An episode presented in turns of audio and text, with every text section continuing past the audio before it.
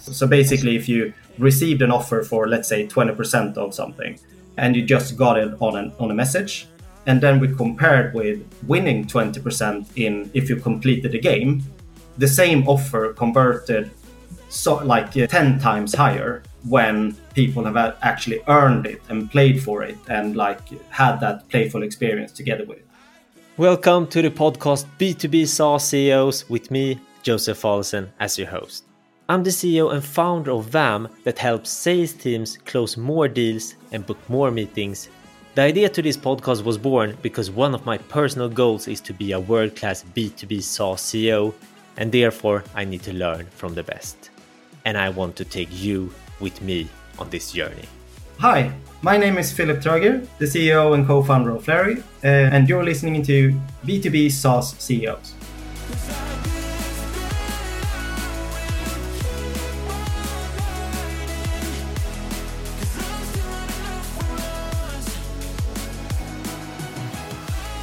Hi, and welcome, Hi.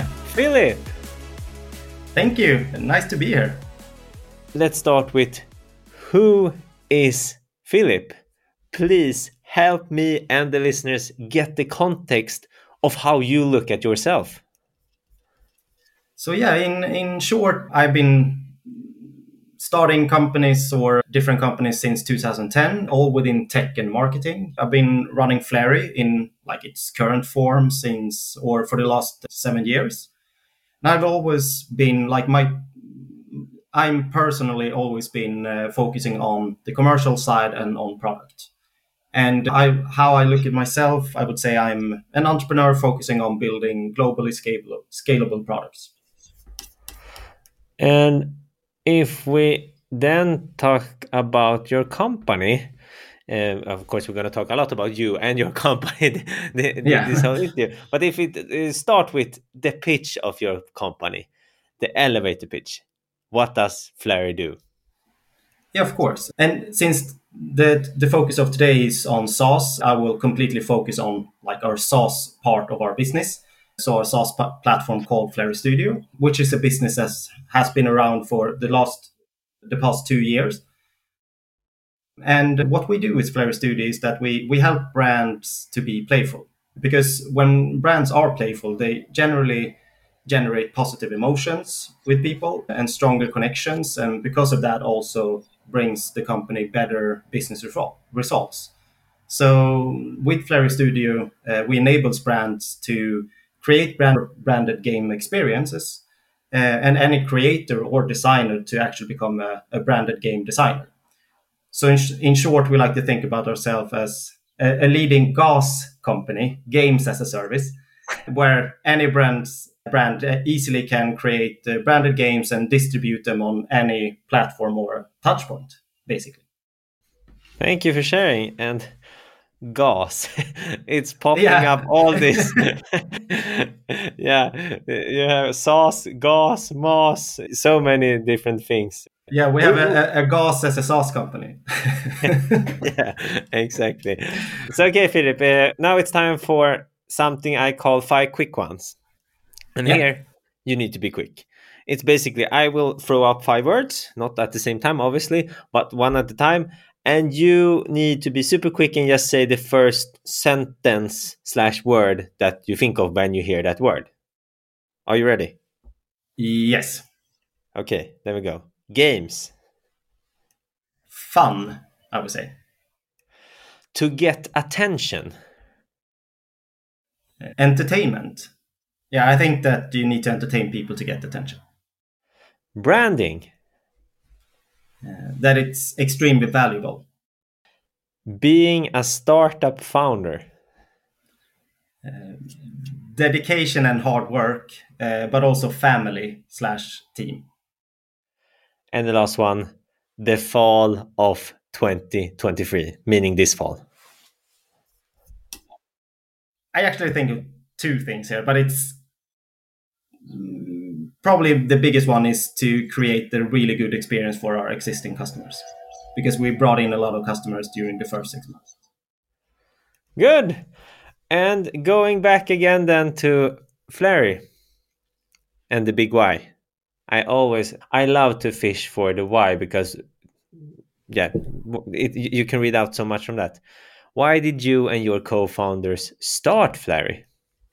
Mm, yeah, obviously it's a, a bunch of different reason, reasons, but in a, in a world where people like are really getting annoyed and interrupted by by ads and communication in general, we want to help brands to create better relationships with both new and existing customers and give brands more reasons for people to hang out with them and communicate with them. So really create stronger relationships between customers and and uh, and brands.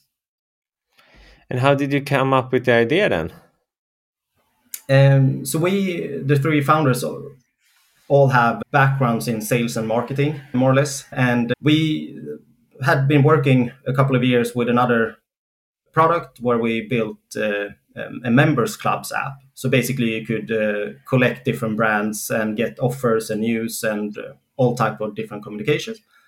And um, we saw that uh, all content that we did that was more gamified, it could be quiz- quizzes, games, competitions, and stuff like that, got so much more engagement and also better effects. So, so basically, if you received an offer for let's say 20% of something and you just got it on an, on a message and then we compared with winning 20% in if you completed the game the same offer converted so like uh, 10 times higher when people have actually earned it and played for it and like had that playful experience together with it.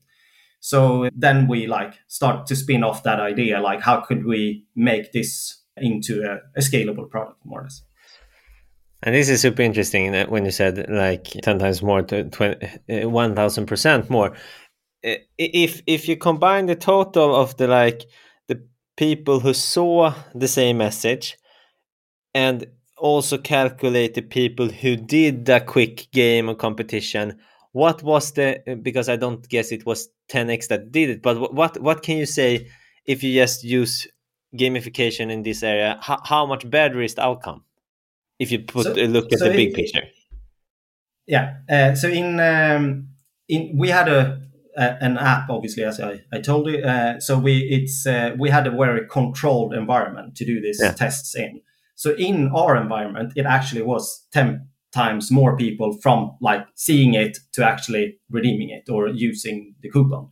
But obviously, we have been collecting data on this matter for the last seven years. So yeah. what we see today is that in general, it's a quite high boost. So when we are doing uh, branded games on social media, for example, we see that brands tend to get higher reach, less CPM price per click or per or CPC price, CPM price, and all of those things.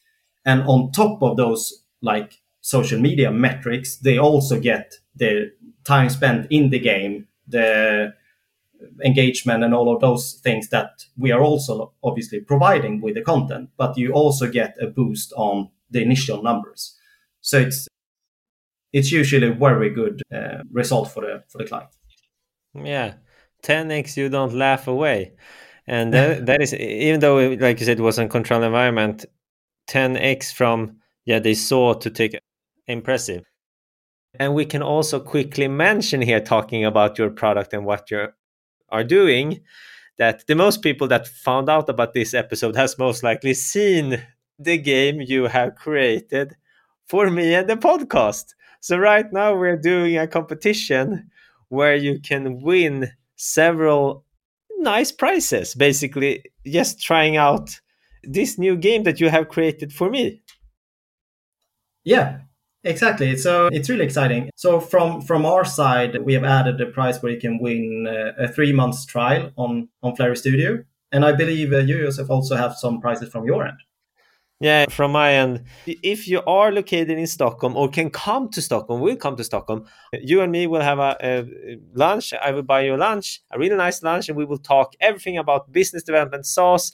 And you will also win a license, uh, a full year license valued of uh, almost uh, 1k euro of our new product vaam second product vaam outreach. So it's it's good things to win here in this game. So try this game out.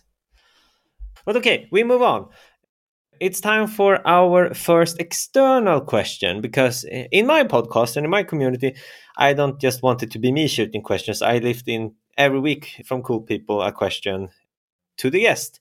Today we have two questions, and the first one is from Ella Colldin Flintberg at Teodora Tech. And this is her question. Hi, Filip. I believe that which role models you got says a lot about who you aim to be as a leader or person. I'm intrigued to know what role models do you've got? Why and how do they or this person impact your life? And what makes them worthy of being inspired by? Thank you so much for all the great work you do, and I'm looking forward to hearing your answer. I wouldn't say that I have a, a, very clear like role model in general when it comes to being a leader. I really get inspired by like a lot of different people for for different reasons, and I mean from all the big names like Steve Jobs and how he helped Apple to create amazing products, or Musk and how he's he's building all these amazing companies. But when it comes to being a leader, I would say that I more so get inspired by by friends and people around me, like people in in my team, um, because I think I, I get more from those that I really know in like what's important in life. How do you build these great relationships and and stuff like that. So I I think. Uh, to create create this strong relationship in the team, I really get inspired by the people very close to me. And mm. What makes them worthy then to be of being inspired by?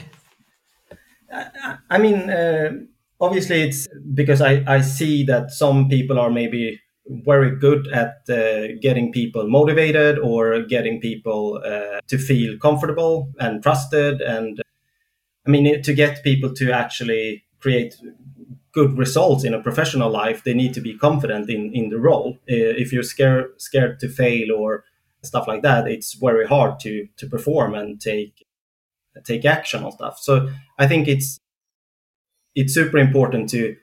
I mean, I, I think it's important to have uh, role models, but I also think that it's you shouldn't try to copy how other people is doing stuff it, it, like in too big sense i think it's very important to to try to be you and find your way of doing stuff and obviously that is also depending on what other people you have in, in your team and uh, um, how the how you are syncing together in the team. So yeah. Good. Ella thank you for your question. And it's time for us filip to move on to talk about go to market, one of my favorite topics. And now I want to know how you did it with your main strategy and the most important stuff in the different layers or what you say in the different parts of your journey from start middle and where you are now so let's start filip with the go to market from the beginning what was the main things that mattered the most when you started from zero to reaching 100k euros in ARR?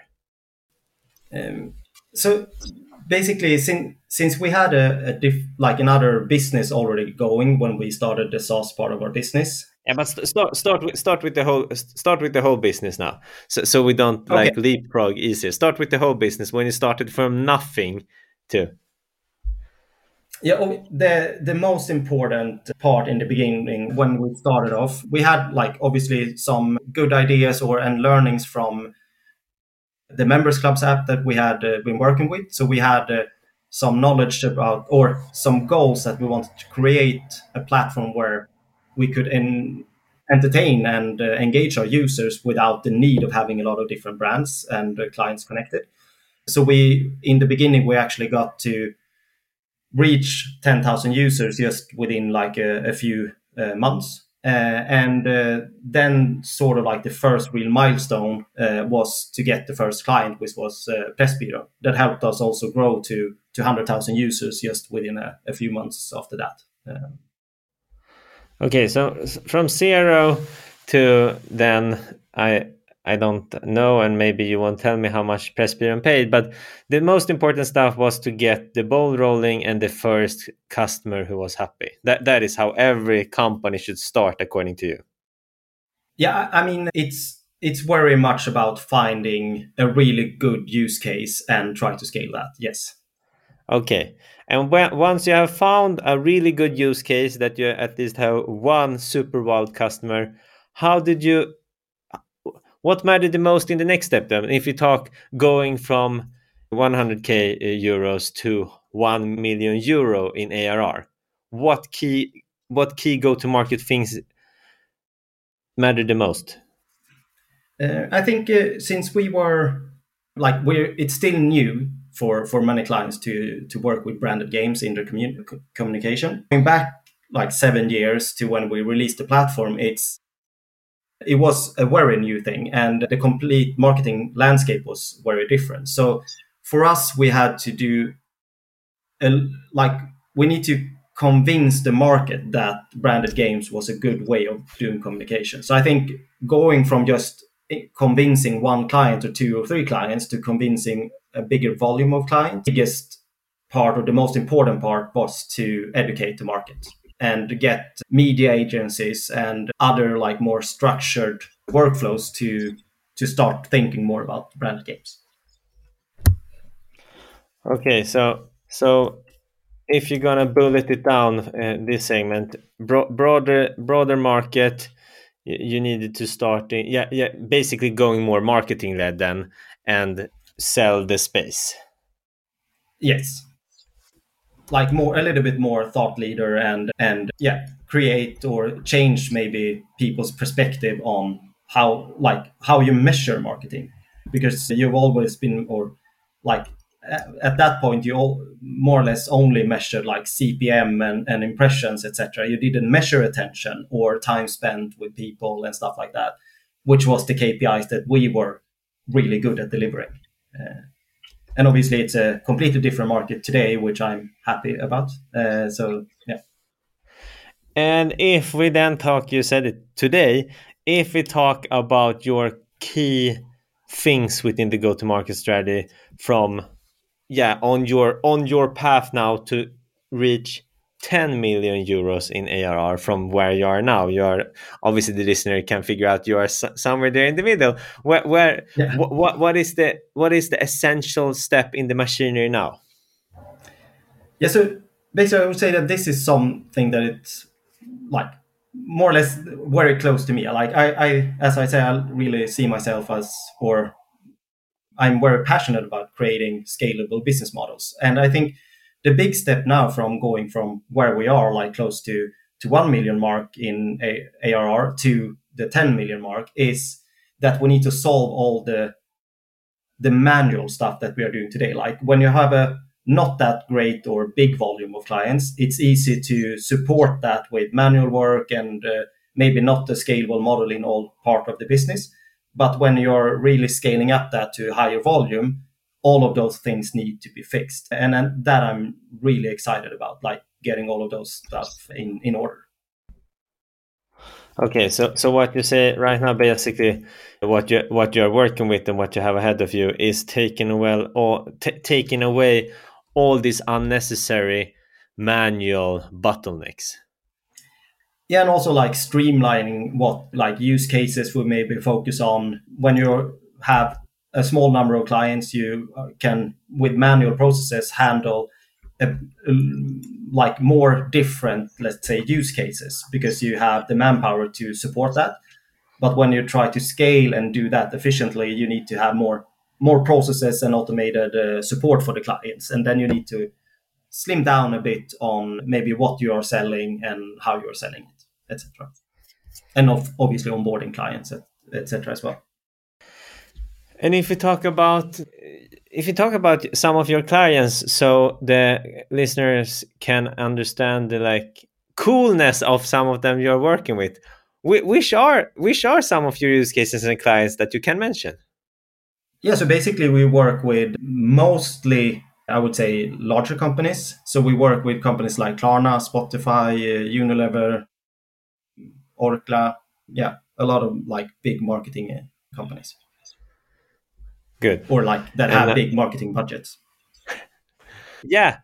Filip, you have really cool customers, some of the biggest ones in their market, and it's impressive now yeah to hear how you have done with the main go to market strategy to reach that. And talking about outreach then i would say this is my right now my main fa- my favorite topic right now talking any sort of business out there outreach. So of course when you are here i need to ask you filip about what's your preferred way of being contacted in a modern buyer's journey for b2b basically if there are salespeople listening to this how would you like to get approached by salespeople and founders?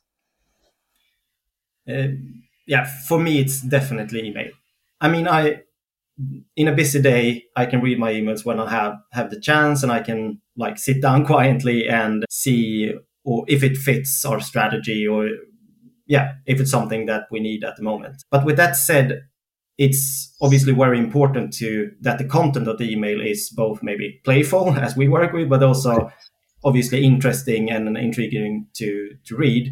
Uh, and I mean, I don't get many emails today containing branded games, and maybe if I did, I would respond more frequently to them. But uh, I, I would still say that email is uh, maybe the preferred uh, way. Okay, so email, and then in a, I guess it, they don't have so much of your time. We're talking maybe seconds, but they need to, in some ways, stand out by being playful and show an interesting angle of their pitch yeah, and I'm I mean I'm I'm a very logical person, so it's it's sort of like it's they need to be playful and obviously easy to understand to get to understand the scope. But then obviously it also needs to fit the strategy. Like if it's not fit the strategy, I I can't prioritize to to spend time on it. Right. Uh, so yeah. Yeah. yeah. Strategy. Basically meaning the right timing, right? Yes. Yes. Right timing. And would you prefer if I have done that? Uh, if I somehow show that I'm playful, I emailed you. Uh, the timing actually could be right for this scope, etc. Would you prefer to also have a quick video demo so you can see something than just boring text? If it's relevant. It, yeah, it could definitely be, be helpful. At least an easy way of understanding a little bit more without maybe reaching out for a meeting. Before. Uh, you always learn, and yeah, since this is a bit of the topic Vaam is in, it's super interesting for us to get data points straight from my podcast from from uh, CEOs and founders. Uh, but now it's time the, to move on, Filip, and it's time for a topic of your choice. And this is uh, a, a, segment where I basically will just sip it. The floor is yours, and you have to talk about whatever you want. You just need to be nerdy about it and feel passion for it. Yeah, so I, I obviously got this question before in before into this call, and uh, it's I think it's a it was a hard question to choose a, a, subject because I think today maybe the, the thing I'm most nerd about, except for for Flarie in general, is my one and a half year old daughter. Uh, so that is like my nerdy go-to place uh, at the moment. Um, and on a like a more private nerdiness, I would say I'm really passionate about movies. So that's like where I tend to to go to.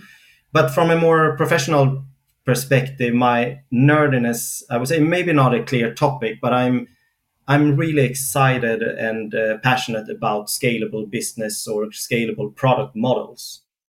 And it doesn't really have to be about Flarie, but I, I really tend to get inspired by building up like in in steps how a product or a service can grow like connect and develop over time and potentially become a, a global success so i I tend to like deep dive in those kind of ideas and and spend a lot of time in like obviously my own brain to to understand how it could work, but of obviously getting uh, inspiration and, and information from other sources as well. But I would say that that is maybe where I get very nerdy myself, and maybe not a, a easy topic to like deep dive into, into this conversation. But I would, would say that that's uh, my go-to place. Um, and if it's that's your go-to place, and uh, uh, of course you and I want to deliver value to everyone tuning in and listening to this, if we then should have this as your topic of choice and you should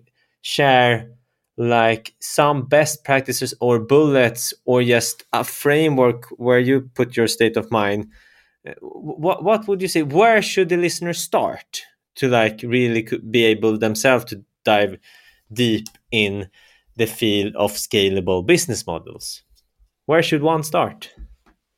Yeah i think uh, as we talked about in in the other question i think coming back to to the the clear value for for the the consumer or or client or user of the the service or product uh, like the the foundation of creating a scalable model obviously is that you are creating something that is valuable for for other people or, or companies. And obviously that could be it could be a product but it could also be like obviously the method of how you're doing it. I mean there's a lot of great companies today that has changed like how we listen to music or how we do other stuff. And obviously that is a, scalable model in itself. But i think it's it's really about finding that clear value that you think you can deliver and then try to understand how that could like how would you give that value to millions of people around the world and is is it an idea that could scale like that or to 100,000 companies or whatever like the scope is. Obviously, scalable doesn't need to be millions of people. It could be 100, the 100 largest companies in the world as well. But it's like, how do you support that? And how do you make that maybe without needing too many people or too many uh, to find those kind of connections in your model that could could scale. Do you want to add something more here, or do you think this is a good like core foundation for one to start when they are in like thinking of this topic mode uh, I, I, mean like uh, in general like i i have a really like big interest in just the models. So it doesn't really matter what idea it is. Like it could be branded games it could be movies it could be something else. Uh, i really get inspired by the building of the model. Um, but if you don't have that kind like the same passion for just building up the model and create that and like uh, obviously uh, make it make it real, I think obviously as like a normal saying that you you need to work with something that you are really interested interesting interested about like and passionate for. So then obviously focus on on getting that into a scalable model. And would you recommend that eh, everyone should first do some manual work for each step so they know that it's working?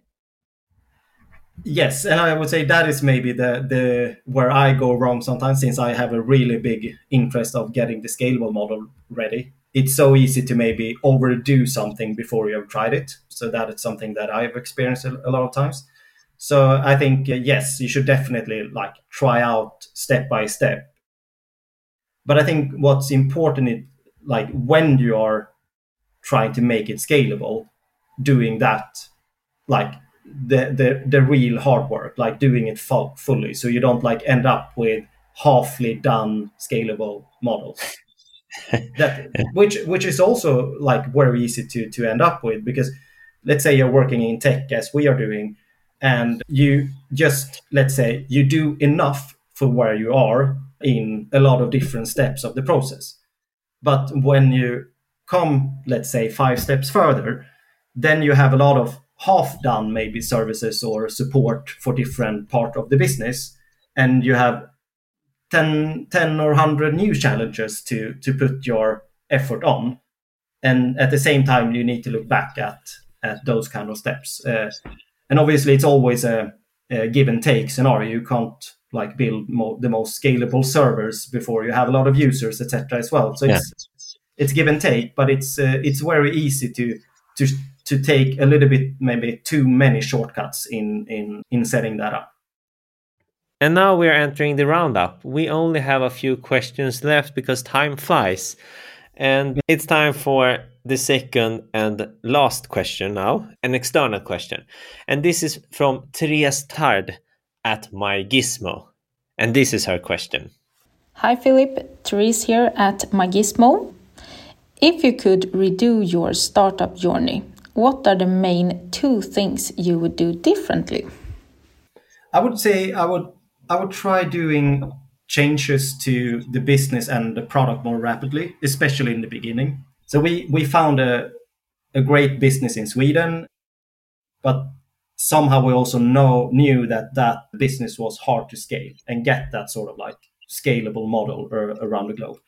But at the same time, we built a lot of structures and processes around that business, which obviously was great in one sense because we could like uh, get a, a profitable model in the foundation of the company but it also made it harder to and it took longer time to maybe move into something that could support the long-term goal but i mean it's always bad and, and, and good stuff so in the current market it's obviously good to be a profitable company but yeah. i would still say that it adds up uh, a lot of time if you if you don't do those like important changes uh, more rapidly in the beginning okay uh, and another thing is maybe also like it's a little bit on the same area, but from another perspective, it's to be more consistent and uh, focusing on like scaling one really strong use case, as mentioned before. Like I like to to really find that and focus on, on that um, instead of trying, as we maybe did in in a lot of